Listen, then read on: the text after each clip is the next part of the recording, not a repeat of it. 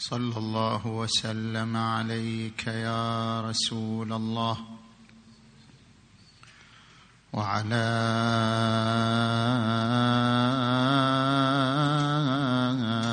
أهل بيتك المنتجبين يا ليتنا كنا معكم فنفوز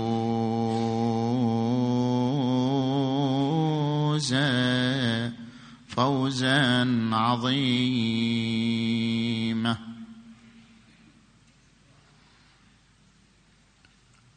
بكيت لرسم الدار من عرفاتي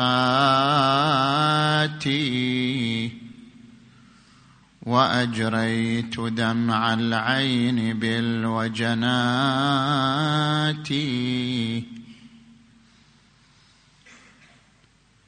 منازل منازل كانت للصلاة وللتقى وللصوم والتطهير. والحسنات.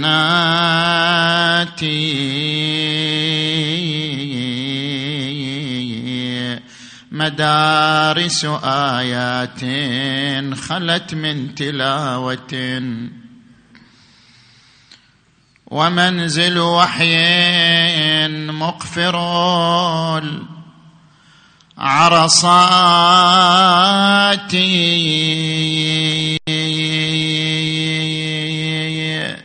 ديار علي والحسين وجعفر وحمزة والسجاد ذي الثفنات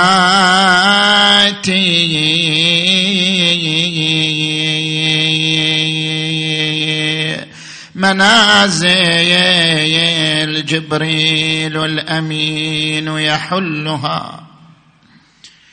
من الله بالتسليم والبركات.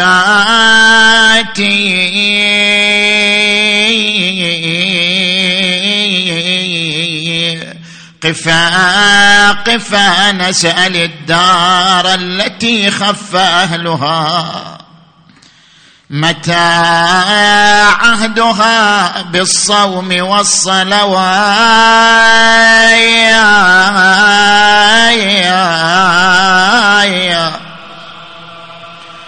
والصلوات.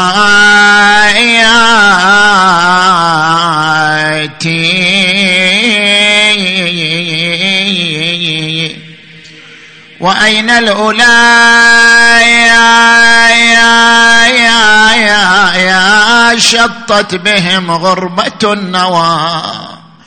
أفانين في الآفاق مفترقا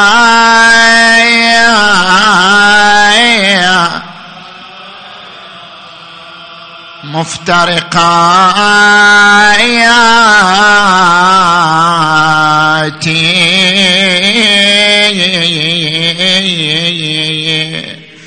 قبور يا يا يا يا يا يا يا بكوفان وأخرى بطيبتين وأخرى يا بفخ لها صلوات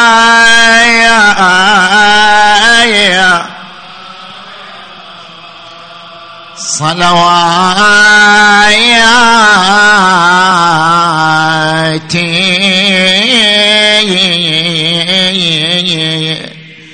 قبورا بكفان وأخرى بطيبتين وأخرى بفخ لها يا يا صلوات يا يا ياتي وأخرى بأرض الجوز يا يا يا يا محلها. وأخرى ببا خمرة لدى الغرباء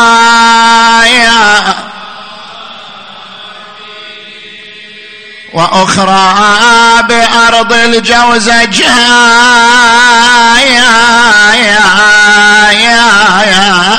محلها. وأخرى بما خمر لدى الغرباء وقبر ببغداد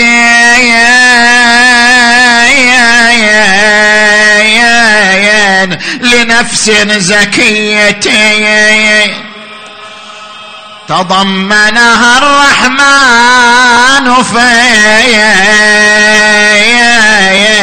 الغرفايا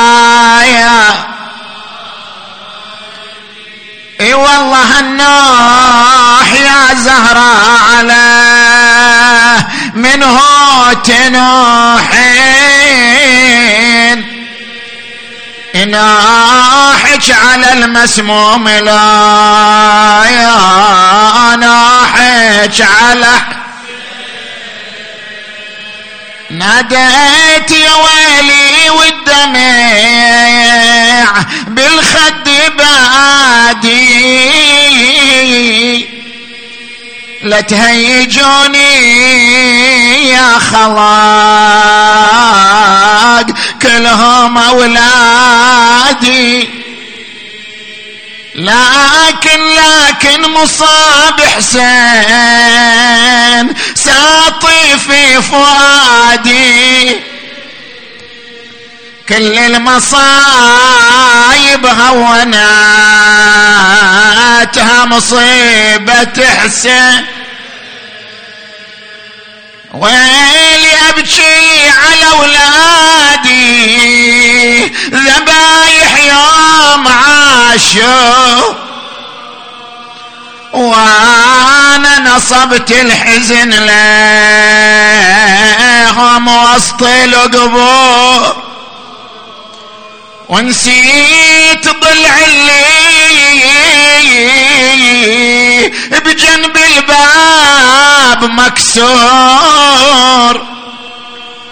كل البكا والنايح والصيحة على حس ويلي ويلي أنا دهري رماني بالرزايا بكل غالي. شتت أولادي عن يميني وعن شمالي. أنا ما أشوف ساعة من الدهر مرتاح بالي. إيه وأعظم علي لأن عن ناعي ناعي حسين أعوذ بالله من الشيطان الغوي الرجيم. بسم الله الرحمن الرحيم.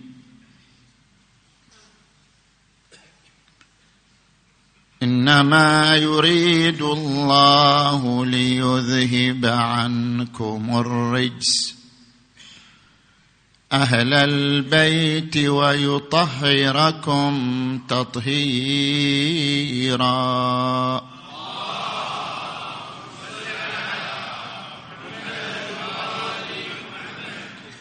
آمنا بالله صدق الله العلي العظيم.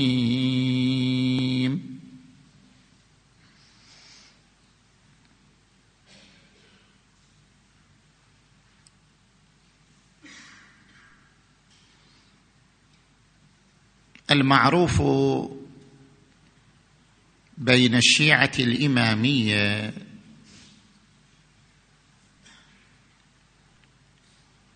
أن الإمامة ثبتت بأدلة وبنصوص قطعية.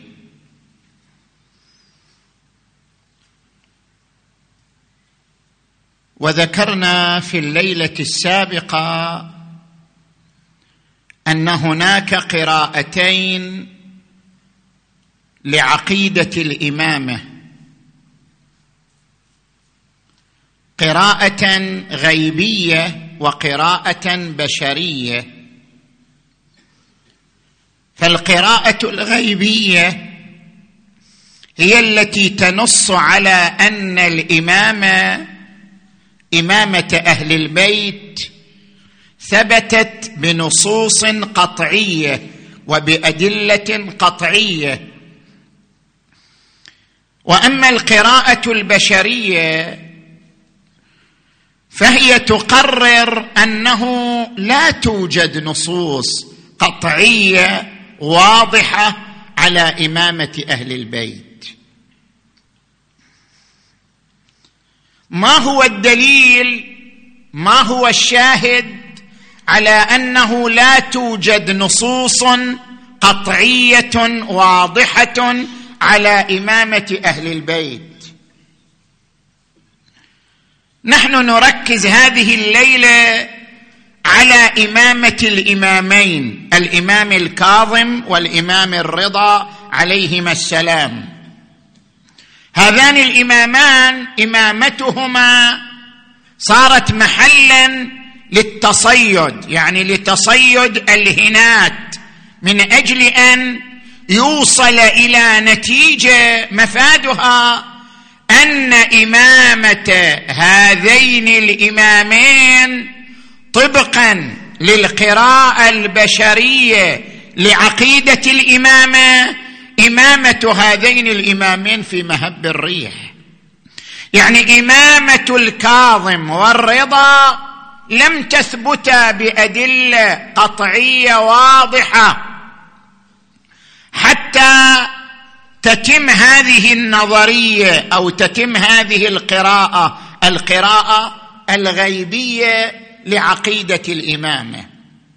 قال أشرح لك هذه النقطة التفت معي جيدا. هناك عدة روايات استند إليها من يقول بالقراءة البشرية. أمامنا عدة روايات تشهد أن الامامه لم ترد بنصوص قطعية واضحة. أقرأ لك بعض هذه الروايات. مثلا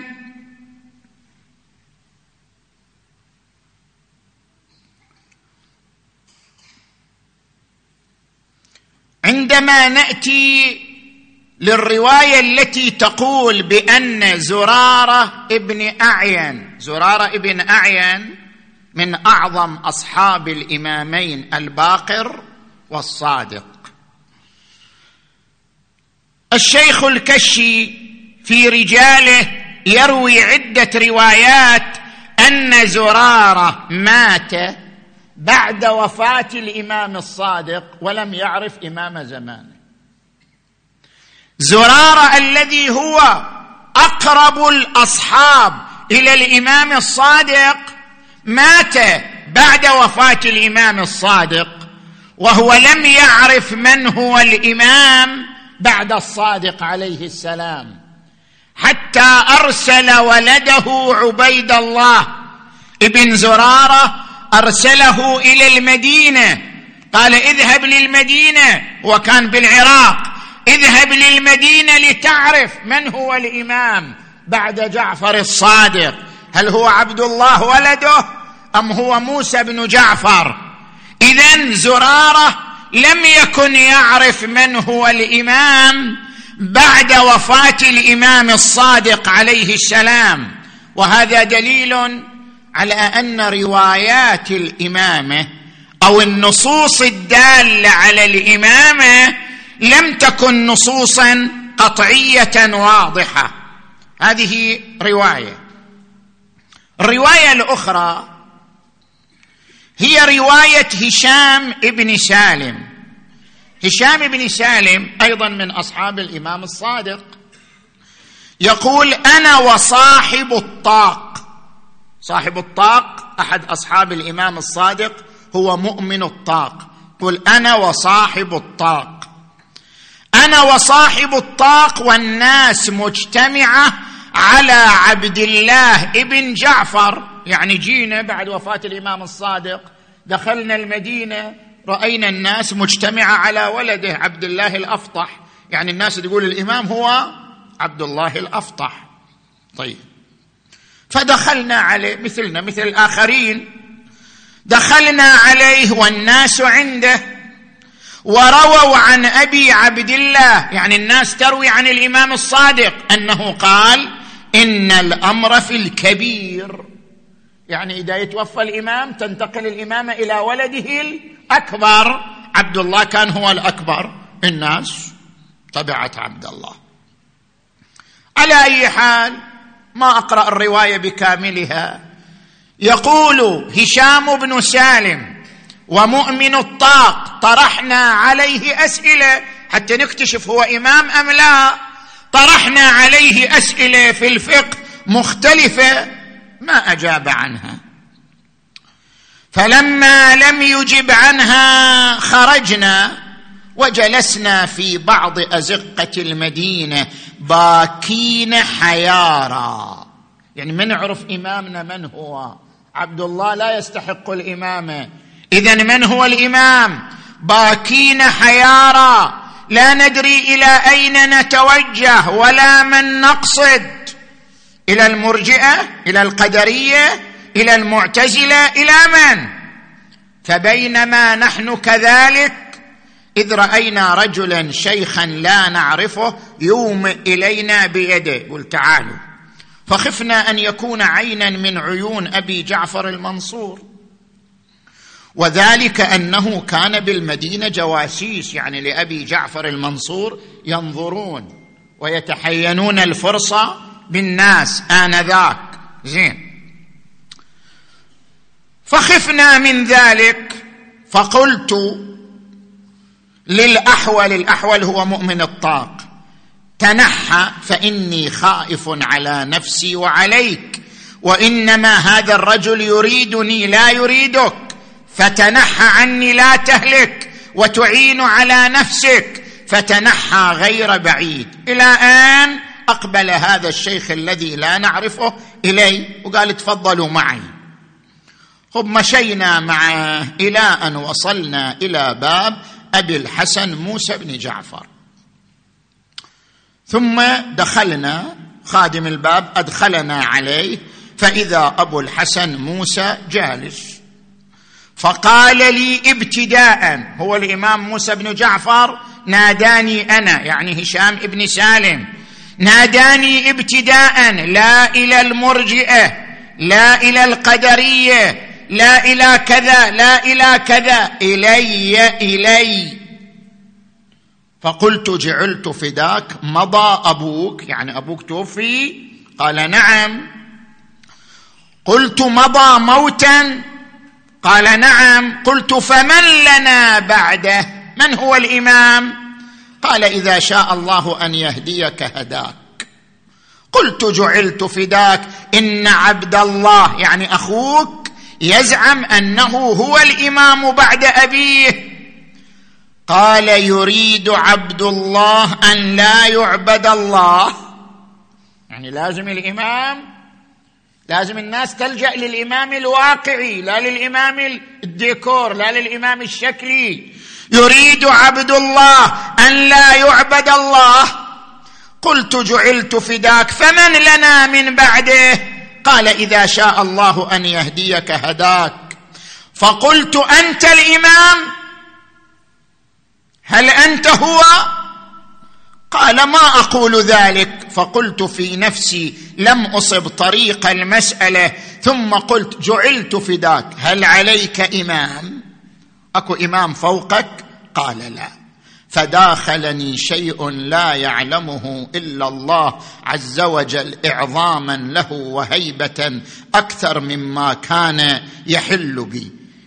ثم سأله المسائل أجابه عن المسائل بتمامها ثم خرج هشام بن سالم ومؤمن الطاق وأخبر الشيعة المتحيرين أن الإمام الواقعي هو موسى ابن جعفر. طيب. إذا نظرنا أيضا إلى أن عبد الله ابن بكير وهذا من أعظم أصحاب الإمام الصادق عليه السلام هذا صار فطحي. يعني قال بإمامة عبد الله الأفطح أخو الإمام الكاظم. ولم يقل بإمامة الكاظم إلا بعد وفاة عبد الله الأفطح. بعدين ذهب إلى إمامة الإمام الكاظم عليه السلام. زين. إذا ضممنا إلى ذلك أن محمد بن مسلم وهو من أعظم أصحاب الإمام الصادق عليه السلام حاول مع الإمام الصادق في حياته أن يعرفه من هو الإمام بعده. وكان الإمام الصادق يحجم عن الجواب. يلح عليه محمد بن مسلم من الإمام بعدك؟ من صاحبنا بعدك؟ وهو يحجم عن الجواب. يذكر له أجوبة عامة. من هذه الروايات ماذا نستفيد؟ زرارة مات ولم يعرف الإمام. مؤمن الطاق وهشام بن سالم صار حيارى باكين في أزقة المدينة إلى أن عرفوا الإمام. عبد الله بن بكير صار فطحيا ولم يقل بإمامة الإمام موسى إلا بعد وفاة عبد الله الافطح زين؟ محمد بن مسلم من أقرب أصحاب الإمام الصادق إليه ومع ذلك الإمام لم يخبره بمن هو الإمام بعده. ماذا نستفيد من هذه الروايات صاحب النظرية البشرية التي تقول إمامة أهل البيت إمامة بشرية وليست إمامة غيبية. وشرحنا نظريته في الليلة السابقة. صاحب هذه النظرية يقول إذن نستفيد من هذه الروايات أن الإمامة ليست منصبا الهيا ليست عليها نصوص قطعية. لو كانت عليها نصوص قطعية لكانت واضحة لهؤلاء. صاحب النظرية البشرية يستفيد من هذه الروايات التي أشرنا إليها. يستفيد منها أمرين. الأمر الأول أنه لا يوجد تواتر قطعي على إمامة موسى بن جعفر. وإذا بطلت إمامة موسى طبعا بطلت إمامة الرضا التي تلتها لا توجد نصوص قطعية على إمامة موسى. ولو كانت توجد لما خفيت على هؤلاء الذين ظلوا باكين حيارى هذا الأمر الأول. الأمر الثاني لو فرضنا أن هناك نصوص غير قطعية على الأقل تصل إلى علية الأصحاب وخلص الأصحاب فإذا كان زراره ومحمد بن مسلم وهشام بن سالم مع أنهما من خلص الأصحاب. لم يعرفوا هذه النصوص. فمن يعرفها إذن؟ هذا دليل على أن الإمامة لا توجد عليها نصوص قطعية خصوصا بالنسبة إلى إمامة موسى بن جعفر وعلي بن موسى الرضا عليهما السلام. نحن الآن في هذه الليلة نريد أن نسلط الضوء على هذه النقطة على هذه الفكرة. ركزوا معي جيدا. صلوا على محمد وآل محمد.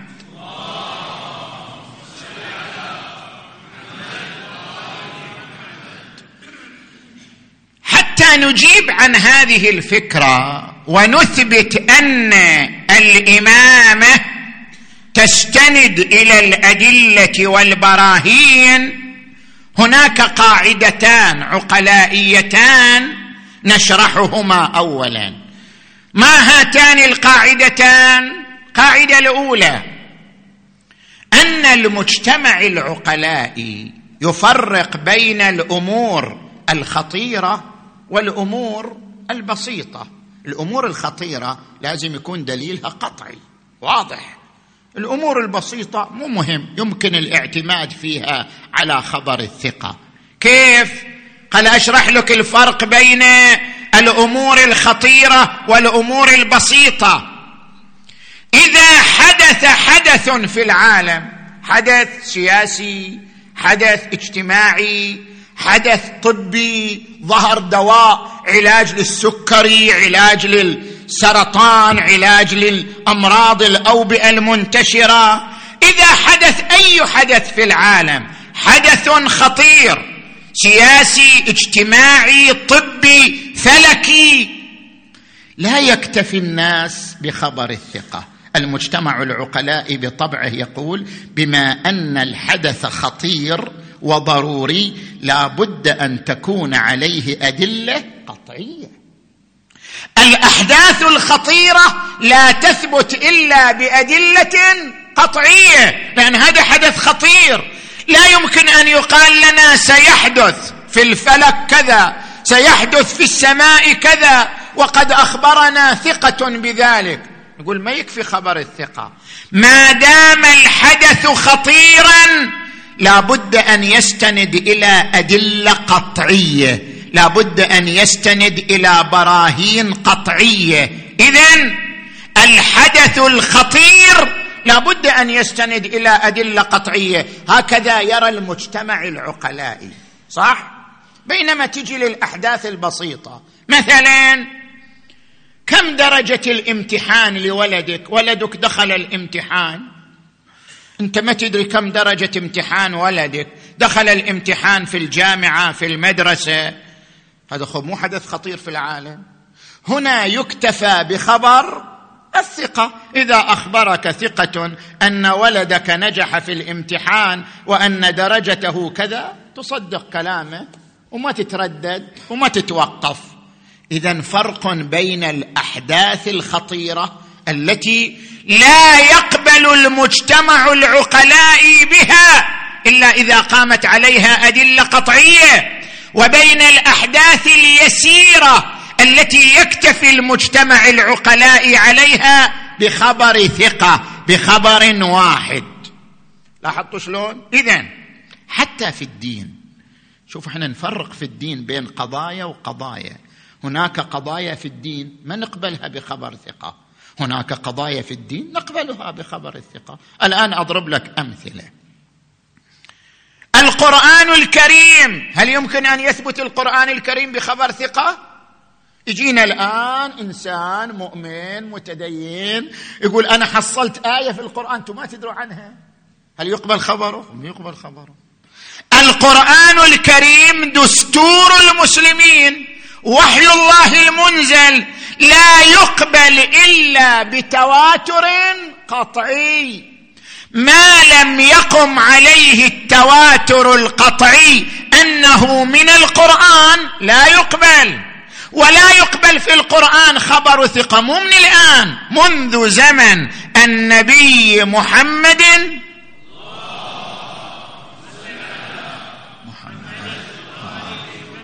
إلى يومنا هذا كل جيل يمر على المسلمين ما يقبلوا في القرآن إلا التواتر القطعي. لابد أن تكون الآية ثابتة بالتواتر القطعي في كل زمن من عهد الرسول إلى يومنا هذا وإلا لا يقبل كونها آية من القرآن لأن القرآن أمر خطير هو دستور الله ووحي الله المنزل. بينما نجي إلى قضايا أخرى مثلا هل أن النبي صلى الله عليه وآله تزوج سودة بنت زمعة أم ما نحتاج إلى أدلة قطعية.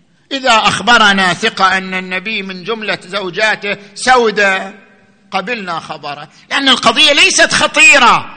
القضية ليست مصيرية. حتى نطالب فيها بأدلة قطعية. النبي تزوج فلانه أم لم يتزوجها؟ النبي مثلا قبل إسلام وحشي قاتل الحمزة أم لم يقبله؟ قضايا ليست خطيرة قضايا ليست مصيرية. لذلك نقبل فيها خبر الثقة. اذا حتى الدين نفكك بين قضاياه نفصل بين قضاياه القضايا الخطيرة من الدين لا تثبت إلا بأدلة قطعية والقضايا الأخرى من الدين يمكن أن تثبت لنا بخبر الثقة. هذه القاعدة الأولى قاعدة عقلائية واضحة. زين نجي إلى القاعدة الثانية. طيب إذا إحنا عندنا شيء ثابت بأدلة قطعية وجانا واحد يريد يغيرنا وأخبرنا بخبر يقابل الأدلة القطعية. هل نقبل خبره مع أن عندنا أدلة قطعية على الشيء الذي نؤمن به أم لا؟ القاعدة العقلائية تقول لا خل أضرب لك أمثلة. الآن عندنا في أفق البحث الأكاديمي ما يسمى بالعلم المزيف. شنو معنى العلم المزيف؟ انت الآن اقرأ مثلا كتاب العلم المزيف جولديجر كتاب العلم المزيف ماذا يتحدث فيه؟ يتحدث فيه عن أنه كل نظرية طبية ما لم تستند إلى أدلة علمية واضحة فهي علم شنو؟ مزيف. مثلا أضرب لك أمثلة هو يضرب الأمثلة وأنا أجيب الأمثلة. علم التنجيم يعتبروه علم مزيف ما يستند لأدلة واضحة. علم البرمجة اللغوية اللي الآن قائم في الخليج يعتبروه علم مزيف لأن ما يستند إلى أدلة واضحة. زين؟ علم مثلا الطب البديل يعتبروه علم مزيف لأن ما يستند إلى أدلة واضحة. العلم الذي لا يستند إلى أدلة واضحة علم مزيف لا يعتمد عليه مقابل النظريات التي ثبتت بأدلة واضحة. خل أضرب لك أمثلة أوضح من ذلك. يعني الآن مثلا التغير المناخي. عام 2016 أصدرت عدة جامعات في العالم ورقة أجمع في هذه الورقة سبعة وتسعون بالمئة من العلماء على أن التغير المناخي حصل وأن سبب هذا التغير المناخي الإنسان. الإنسان هو اللي قاعد يغير المناخ. أنت ما تشوف العالم كله يتغير؟ ما تشوف العالم الصيف يمتد فيه أكثر من. أكثر من الخريف والشتاء؟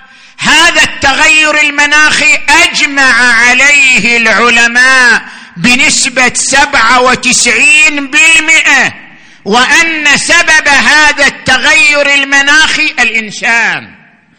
أن الإنسان جار على الطبيعة بمصانعه جار على الطبيعة بأعماله. الإنسان هو سبب التغير المناخي. طيب هذا شيء الآن ثبت بأدلة واضحة. في هذا المقابل جاءنا عالم الفيزياء الشمسية. عالم. عالم الفيزياء الشمسية. واي هوك ويلي. هذا العالم كتب دراسة علمية مو كلام فاضي. كتب دراسة علمية. أن التغير المناخي منشأه الشمس وليس الإنسان. الانسان ما له دخل إنسان بريء. الشمس هي منشأ التغير المناخي الذي حصل. ما الذي حصل؟ اعتبروا درا... دراسة علمية. اعتبروها علما. شنو؟ مزيفا. ليش؟ لأنهم يقولون عندنا نظرية استناد التغير المناخي للإنسان نظرية عليها أدلة. عليها أدلة عليها براهين أجمع عليها العلماء بنسبة 97% أنت في مقابل ذلك تعتبر علما مزيف غير مقبول. من هذا المنطلق حتى في الدين. مو بس في غير الدين حتى في الدين نطبق إحنا هذه القاعدة العقلائية. خل أشرح لك شلون نطبقها على الدين. يعني الآن مثلا نحن الآن ثبت لدينا نبوة النبي محمد.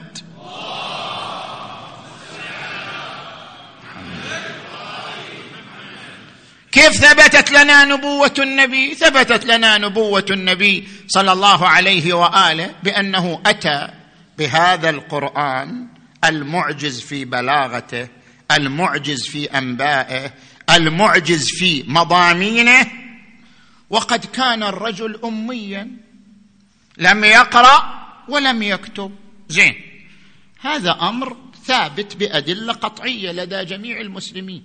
لو جاءنا الآن إنسان قال والله أنا عندي دراسة على أن النبي كان يقرأ ويكتب. وعندي دراسة على أن النبي له مخطوطات تحت المخدة. ما حد شافها. وعندي دراسة على أن النبي مثلا كان يعلم الناس القراءة. صح؟ شو يقولوا؟ يقولوا هذا علم مزيف. لماذا؟ لأن أمية النبي وكون القرآن خارجا عن قدرته أمر ثبت بالأدلة القطعية. وبعد أن ثبت بالأدلة القطعية أي دراسة؟ حتى لو صورتها صورة دراسة. أي دراسة تقول النبي لا ما كان أمي النبي كان يكتب إلى مخطوطات. النبي كان يقرأ كان يعلم الناس القراءة. تعتبر علما مزيفا لأنها تتعارض مع حقيقة ثبتت بالأدلة القطعية تماما. اذا لدينا قاعدتان عقلائيتان. التفتوا إليهما حتى أطبقهما على موضوعنا الليلة. عندنا قاعدتان عقلائيتان. القاعدة الأولى أن الأمور الخطيرة لا تثبت بخبر ثقة وإنما تثبت بأدلة قطعية. القاعدة الثانية أن ما ثبت بالأدلة القطعية لا يرفع اليد عنه بدراسه أو بخبر مقابل أو بخبر معارض لا يرفع اليد عما ثبت بالأدلة القطعية لأجل خبر أو لأجل طعن أو لأجل دراسة. زين؟ بعد وضوح هاتين القاعدتين نجي الآن نناقش ما استدل به على عدم وجود أدلة قطعية على إمامة الإمامين موسى بن جعفر وابنه علي بن موسى الرضا صلوات الله وسلامه عليهما. صلوا على محمد وآل محمد.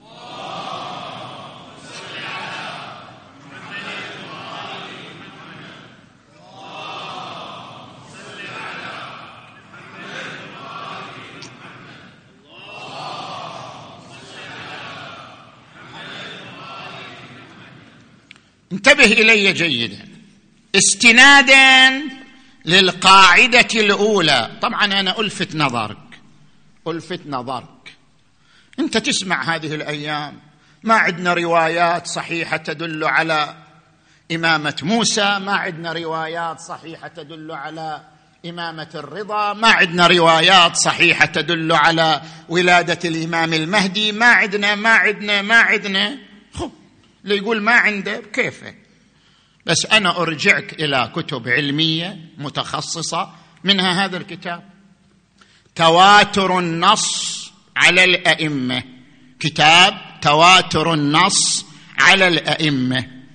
بأدلة علمية وبطرق علمية واضحة يثبت وجود نصوص متواترة على جميع الأئمة. من الإمام علي عليه السلام وحتى الإمام القائم المنتظر.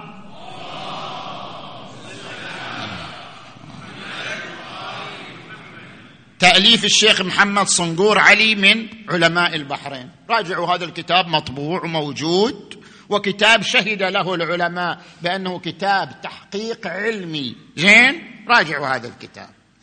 أنا الآن أذكر لك ما يرتبط بالقاعدة الأولى. زين القاعدة الأولى أن الأمور الخطيرة لا بد أن تثبت بأدلة قطعية. طيب الامامه من أي قسم؟ طبعا من الأمور الخطيرة. الإمامة التي يعتبرها الإمامية أصلا من الأصول وركنا من الأركان الإمامة ليست مسألتها كمسألة هل الرضا وصلني شابور لو ما وصلني شابور. إذا إحنا نبحث هل الرضا عليه السلام مر بنيشابور أو ما مر مو قضية خطيرة نكتفي فيها بخبر ثقة. أما الإمامة فهي أمر مصيري خطير ركن أصلا إذن لا بد أن تستند الإمامة إلى أدلة قطعية لأنها امرا لأنها أمر خطير مصيري. لذلك هل هناك أدلة قطعية؟ أم لا؟ زين. عندنا يا إخوان خمسة وخمسين رواية على إمامة الأئمة الاثني عشر بأسمائهم عن النبي محمد.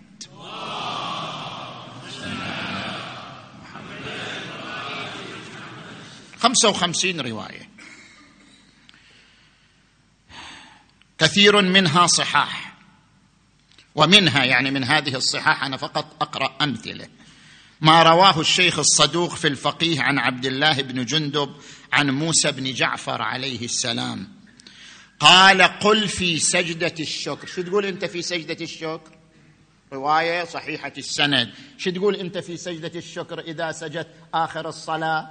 سلمت سبحت تسبيح الزهراء ثم أردت أن تسجد سجدة الشكر. ماذا تقول؟ الامام الكاظم يعلمنا.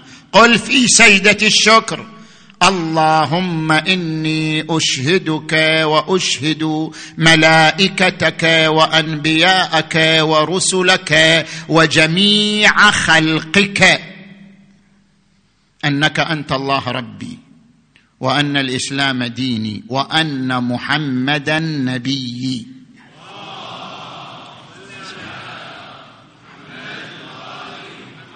وأن عليا. هذا الإمام موسى يتكلم. بعدما يولد لا العسكري ولا الهادي والإمام موسى يقول وأن عليا والحسن والحسين وعلي بن الحسين ومحمد بن علي وجعفر بن محمد وموسى بن جعفر وعلي بن موسى ومحمد بن علي وعلي بن محمد والحسن بن علي ومحمد بن الحسن أئمتي.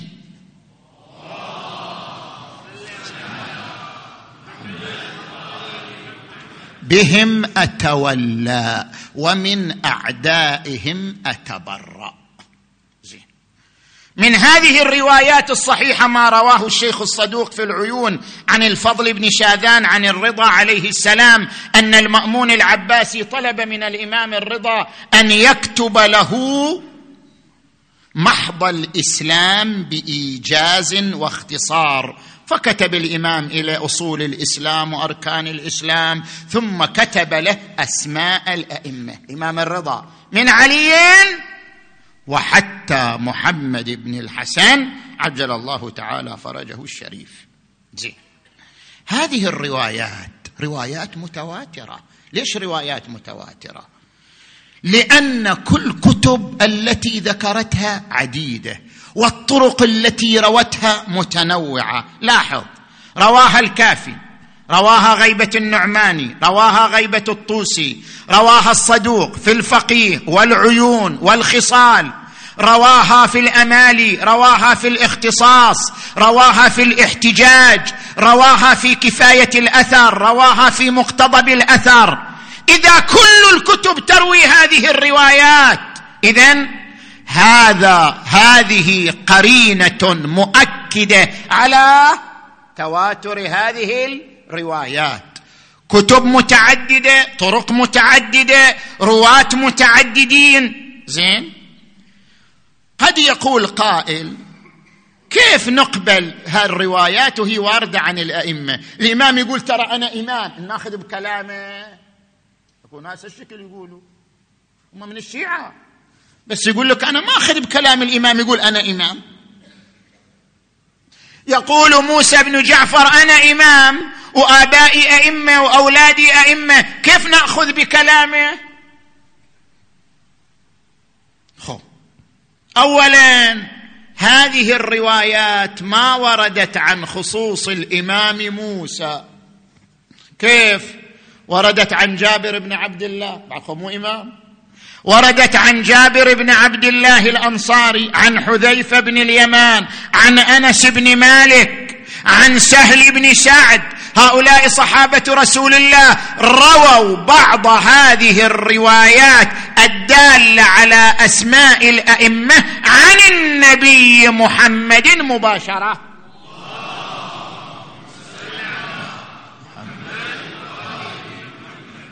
وثانيا لنفترض أن الراوي لهذه الروايات الإمام نفسه بالنتيجة الإمام خو ثقة. افترض أنه ليس إمام. هل تشكك أحد من المسلمين في وثاقتهم؟ جميع المسلمين بجميع طوائفهم أجمعوا على أن الأئمة الاثني عشر ثقات عدول.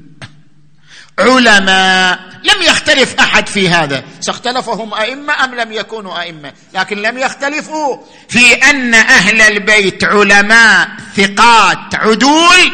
هؤلاء العلماء الثقات العدول يروون عن جدهم رسول الله صلى الله عليه وآله أنه أخبر بإمامة الأئمة الاثني عشر بأسمائهم.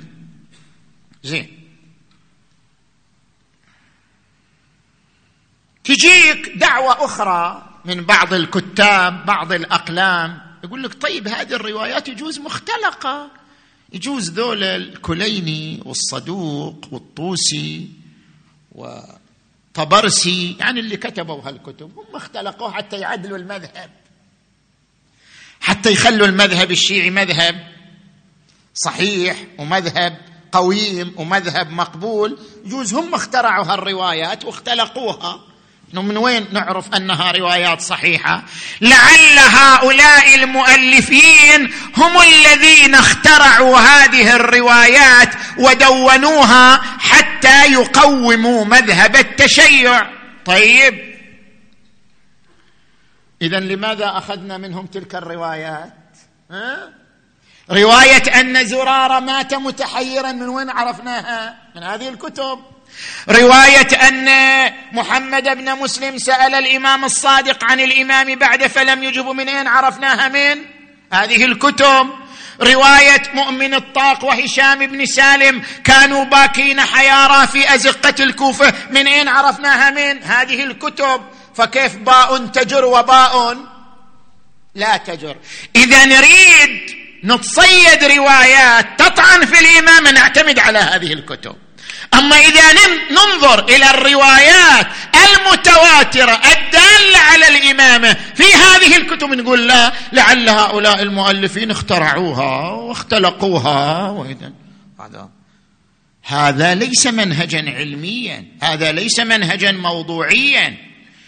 خصوصا وأن هؤلاء المؤلفين لهذه الكتب من محققين الثقات المعروفين بالوثاقة والضبط والإتقان. اذا مقتضى القاعدة الأولى أن الإمامة تثبت بدليل قطعي أقمنا دليلا متواترا على إمامة الأئمة بأسمائهم. عندما نجي للإمام الكاظم بالذات نستغرب البعض. أن يكتب وهو من الشيعة يقول ما في روايات على إمامة الكاظم سوى 16 رواية ضعفها الصدوق عفوا ضعفها المجلسي صاحب البحار. والحال بأنك إذا راجعت الكتب وجدت على إمامة الإمام الكاظم بالذات وباسمه ستة وعشرين رواية منها أربعة عشر رواية صحيحة السند. واحد يقول طيب أصحاب الإمام الصادق زرارة محمد بن مسلم هشام بن سالم ما كانوا يعرفون إمامته. أنا الآن أذكر لك خلص أصحاب الإمام الصادق هم الذين رووا هذه الروايات الستة والعشرين رواية. لاحظ سليمان بن خالد منصور بن حازم يعقوب السراج إبراهيم الكرخي معاد بن كثير مسمع كردين المفضل بن عمر الوليد بن صبيح فيض المختار أبو بصير سلم بن محرز عيسى شلقان عيسى شلقان. كلهم من أعظم أصحاب الامام الصادق وقد رووا الروايات المعتبرة الدالة على إمامة الإمام موسى بعد أبيه الصادق عليه السلام. تجي إلى إمامة الرضا عليه السلام. إمامة الرضا عليه السلام وردت بتسعة وثلاثين رواية. وتسعة عشر رواية منها رواية صحيحة عند الكل. هذا العدد إذا انضم إلى ذاك العدد خمسة وخمسين رواية بأسماء الأئمة. ونضم له تسعين رواية تذكر أن الامامه في عقب الحسين عليه السلام سوف يصل المجموع إلى حد لا يقبل الشك والريب. اذا هناك أدلة قطعية على إمامة الأئمة خصوصا إمامة الإمامين. الكاظم والرضا صلوات الله عليهما وآلهما. زين. نجي الآن إلى الوجه الثاني وأختم به. لو أغمضنا النظر إحنا الآن بنجي إلى القاعدة الثانية. إحنا قلنا عندنا قاعدتان عقلائيتان. قاعدة تقول القضايا الخطيرة لابد من أدلة قطعية. قلنا هذا الكلام صحيح. الامامه قضية خطيرة لابد لها من أدلة قطعية. ذكرنا هذه الأدلة القطعية. نجي الآن إلى القاعدة الثانية. إذا ثبتت حقيقة بأدلة قطعية ثم جاء شخص يخالف ذلك هل يقبل أم لا يقبل؟ حسب القاعدة الثانية. نقول لا. بعد أن ثبتت الإمامة بأدلة قطعية لا يمكن رفع اليد عن هذه القطعية بأربع روايات. هل هذا مقبول؟ هل هذا منهج علمي؟ بعد أن تثبت الإمامة بأدلة قطعية بروايات متواترة تجيك أربع روايات. رواية أن زراره كان متحير رواية أن محمد بن مسلم ما أخذ جواب من الإمام الصادق. رواية أن هشام بن سالم كان متحير. رواية أن عبد الله بن بكير كان فطحي. أربع روايات توجب رفع اليد عن عشرات الروايات. الداله على إمامة الأئمة الاثني عشر ومنهما الإمام الكاظم والرضا عليه السلام. هذا ليس منهجا علميا. لا يمكن رفع اليد عن أدلة قطعية بأربع روايات خصوصا وأن بعض هذه الروايات ضعفها السيد الخوي. راجع كتاب معجم رجال الحديث للإمام الخوئي قدس سره عندما تعرض لبعض هذه الروايات ضعفها قال أصلا روايات ضعيفة السند. هذه الرواية اللي مؤمن الطاق كان متحير وهشام بن سالم كان متحير وصاروا في أزقة الكوفة باكين حيارة. سيد الخوي يقول أصلا ضعيفة السند. لجهالة الواسطي المذكور في طريقها. اذا كيف يرفع اليد عما ثبت بأدلة قطعية ببضع من الروايات التي بعضها ضعيف السند؟ زين؟ هذا الوجه الثاني. الوجه الثالث. هناك فرق يا إخوان بين القطعي والبديهي. ليس كل قطعي بديهي. القطعي ما ثبت ببراهين والبديهي ما ارتفعت الموانع عن قبوله. أضرب لك مثال على القطعي ومثال على البديهي. ليس كل قطعي بديهي. كم المسافة بين الأرض وبين الشمس؟ 150 مليون كيلومتر. يعبرها الضوء في كل ثانية ثلاثمائة ألف كيلومتر. طيب تعرف أنت؟ هي أمر قطعي لكن هل هو بديهي؟ ليس بديهيا. قطعي ثبت بالأدلة. لكن ليس كل الناس تعرف ذلك القطعي. ليس كل قطعي لابد أن يكون بديهي وواضح لدى الكل وإلا لن يكون مقبولا. رب قطعي لا يكون شنو؟ بديهيا. الآن أنا أضربك أمثلة واضحة ما تقدر تشك فيها. هل يشك أحد في قطعية الصلاة؟ في واحد من المسلمين يقول الصلاة مي واجبة؟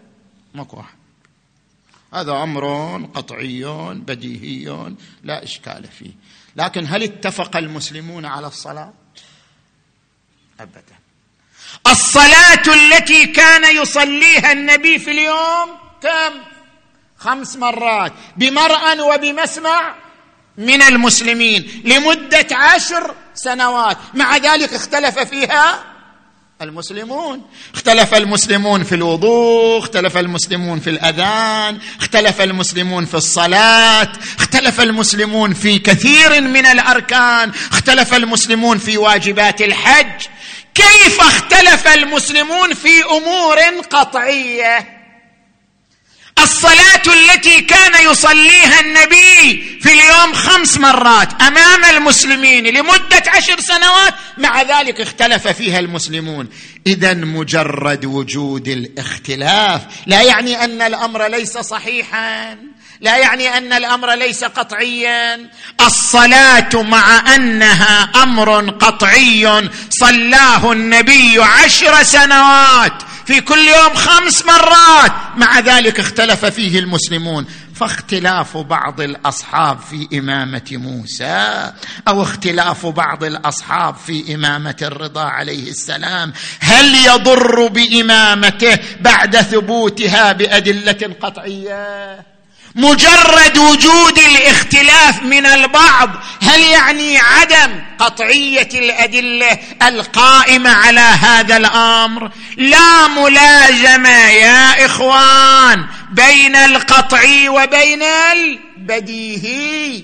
أمر قطعي لكن هناك موانع من قبوله فلا يصبح بديهيا. ليس كل قطعي بديهي خصوصا أنه ظروف التقية ظروف التقية خنقت الأئمة صلوات الله عليهم أجمعين. الأدلة على إمامة الأئمة عليهم السلام كانت أدلة قطعية. يعني شنو؟ يعني متواترة. التواتر هو الأمر الذي يرويه في كل جيل عدد يطمئن بعدم تواطئه على الكذب.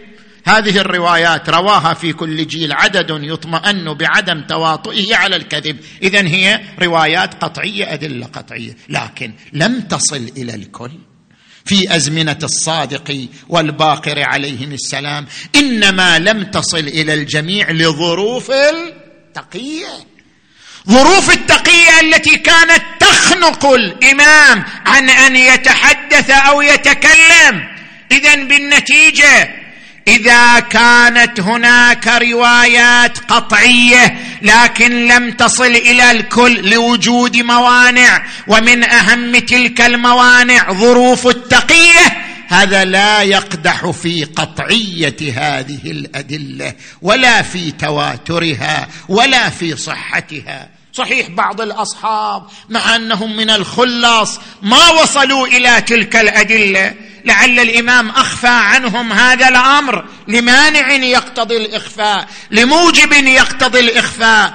لكن هذا لا يوجب رفع اليد عن روايات صحيحة متواترة. رواها جل أصحاب الإمام الصادق صلوات الله وسلامه عليهم أجمعين. نجي إلى علي بن موسى.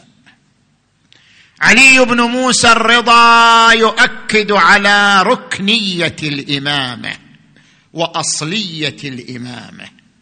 علي بن موسى الرضا لما وصل إلى نيشابور وكان مغطى بقبة على البغلة التي هو فيها وقف الناس.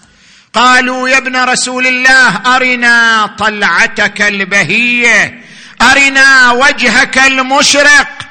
أرنا صورتك وتحدث لنا عن حديث واحد عن جدك رسول الله صلى الله عليه وآله فأخرج وجهه من تحت القبة فاجتمع الآلاف لرؤية وجهه الشريف بين باك ومنتحب ومتعجب ومبتسم فأشار إليهم بيده قال ذكر لي أبي موسى عن أبيه جعفر عن أبيه محمد عن أبيه علي عن أبيه الحسين عن أخيه الحسن عن أبيه علي عن أخيه رسول الله صلى الله عليه وآله عن جبرائيل عن الله جل جلاله كلمة لا إله إلا الله حصني فمن دخل حصني أمن من عذابي ثم أشار إليهم وقال ولكن بشرطها وشروطها وأنا من شروطها.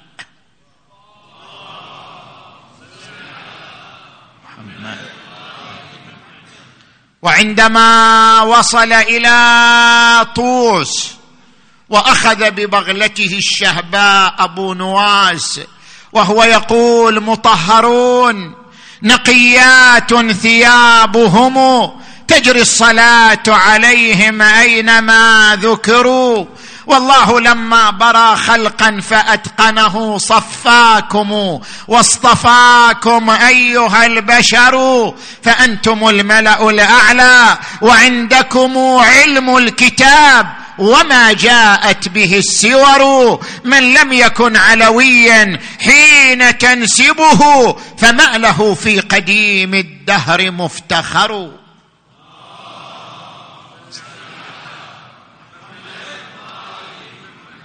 وإذا الإمام الرضا بشرت به الأئمة هذا الإمام العظيم بشر به الإمام الصادق عليه السلام قبل ولادته قال يدفن بضعة مني بأرض خراسان. من زاره عارفا بحقه ضمنت له على الله الجنة. قيل وما عرفان حقه؟ قال العلم بأنه إمام مفترض الطاعة غريب شهيد. مات علي بن موسى غريبا شهيدا. مات علي بن موسى وحيدا. مات علي بن موسى مقطع القلب بالسموم.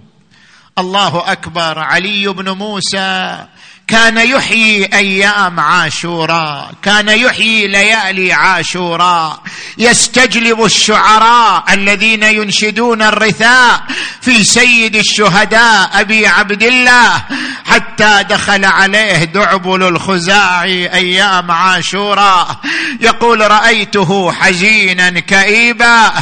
قلت ما عليك سيدي؟ قال أما تدري هذه الأيام أيام حزن وأسى علينا. دعبل كان أبوك شاعر أما عندك شعر؟ في جدي الحسين قلت بلى صار ينشد الإمام الرضا.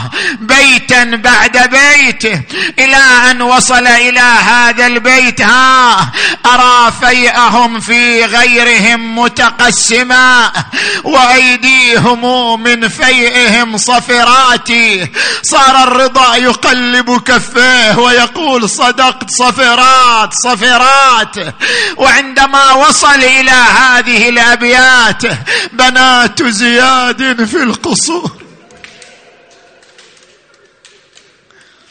آه إيه ما تسمح غيرتك ما تسمح. أنت أنت مسلم ما تسمح غيرتك. عندك غيرة ما تقدر.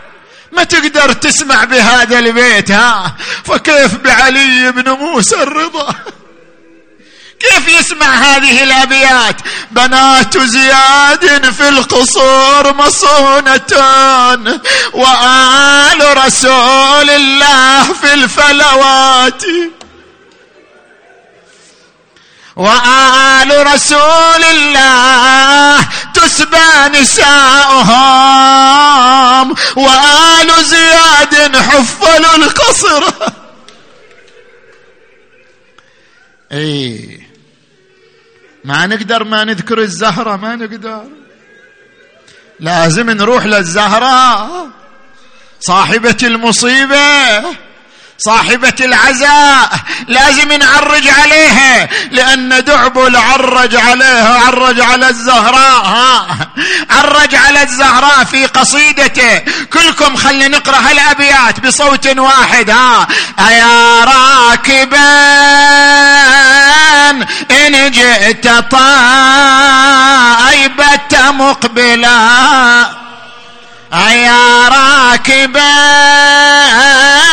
إن جئت طائبا صوت صوت فعرج على مكسورة الضلع معولا وحدث بما مضى الفؤاد. مفصلا شي يقول شي يقول افاطمه لا وخلت بعد بعد فاطمة لا وخلت وقد ما تعايط شانا بشاط فراتي. شنو صار يا دعبول؟ قضى ضاميا. ماذا قليل ماء برده.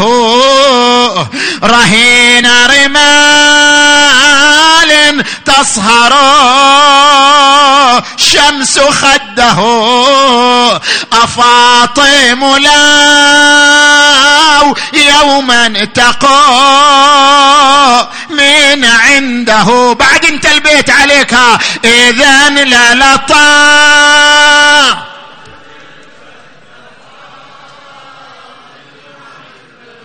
وأجريت دايا مع العين بيل.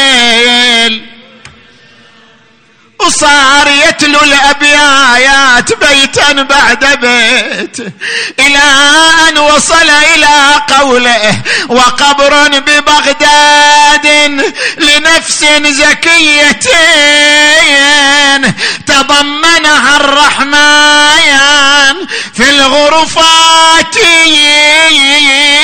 ثم وقف قال يا دعبويل هناك بيت آخر. أضيف إلى أبياتك بيت آخر. قال سيدي ما أعرف أحدا بعد ذلك. ما أعرف قبر جديد. قال يا دعب القال وقبران بطوسين يا لها من مصيبة ألحت على الأحشاء زفرايا. إلى الحشر حتى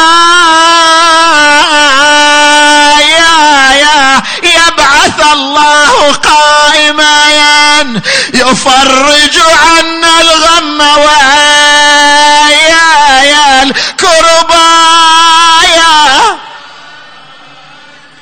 قال قبر من هذا سيدي؟ قال يا دعبل والله لا تمضي الأيام. حتى يموت إمامك شهيدا مسموما. وإماماه وسيداه إلى أن دعاه المأمون العباسي إلى زيارته. فقال لأبي الصلت يا أبا الصلت إن خرجت وأنا مغطى الرأس فلا تكلمني. وإن خرجت وأنا مكشوف الرأس فكلمني. دخل الرضا على المأمون فوضع بين يديه العنب والرمان المسموم فتناول منه بعض القطاع فأحس بحرارة السم تغلي في قلبه. قام بأبي وأمي. قال المأمون إلى أين قال إلى الوجه الذي وجهتني إليه. وخرج وهو مغطى الرأس. يقول أبو الصلت فوصل إلى الدار ودخل البيت وأغلق عليه الباب. وقال يا ابا الصلت لا تدخل علي احدا. وإماماه وسيداه يقول أبو الصلت بينما هو كذلك على فراشه يلوج بنفسه يمينا وشمالا. وإذا بغلام في وسط الدار أسمر اللون قطط الشعر قلت أيها الغلام من أين أتيت وكيف دخلت الدار والباب مغلق؟ قال الذي أتى بي من المدينة والذي أدخلني والباب مغلق قلت من أنت؟ قال أنا إمامك محمد الجواد. إيه إيه. وصل إلى ابيه وهو على سريره فضمه الرضا إلى صدره وصار يقبله ويشمه ويضمه أوصاه بوصاياه أودعه ودائعه اخيره يا شيعي يا موالي الجواد وصل إلى الرضا وهو على السرير ولكن أكو واحد بك كربلاء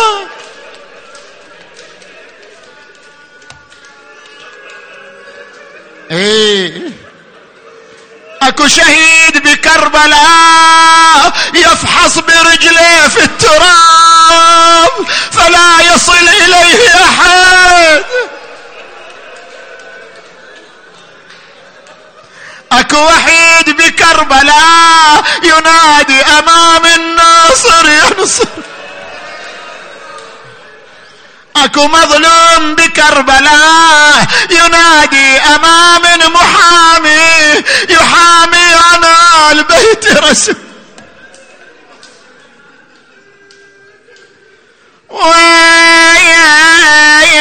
ويلي شفنا اليموت جيه دفان يحفر قبر ويفصل أكفان. ما شفنا اليموت يظل عريان وتلعب عليه الخيل ميدان.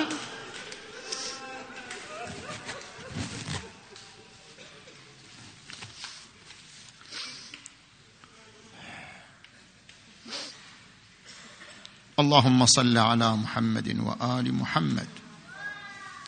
بركات الإمام الرضا عليه السلام. نقرأ هذه الليلة. الآية المباركة. كلكم معي بصوت عالي. بسم الله الرحمن الرحيم. أمن يجيب المضطر إذا دعاه. أمن يجيب المضطر إذا دعاه أمن يجيب المضطر إذا دعاه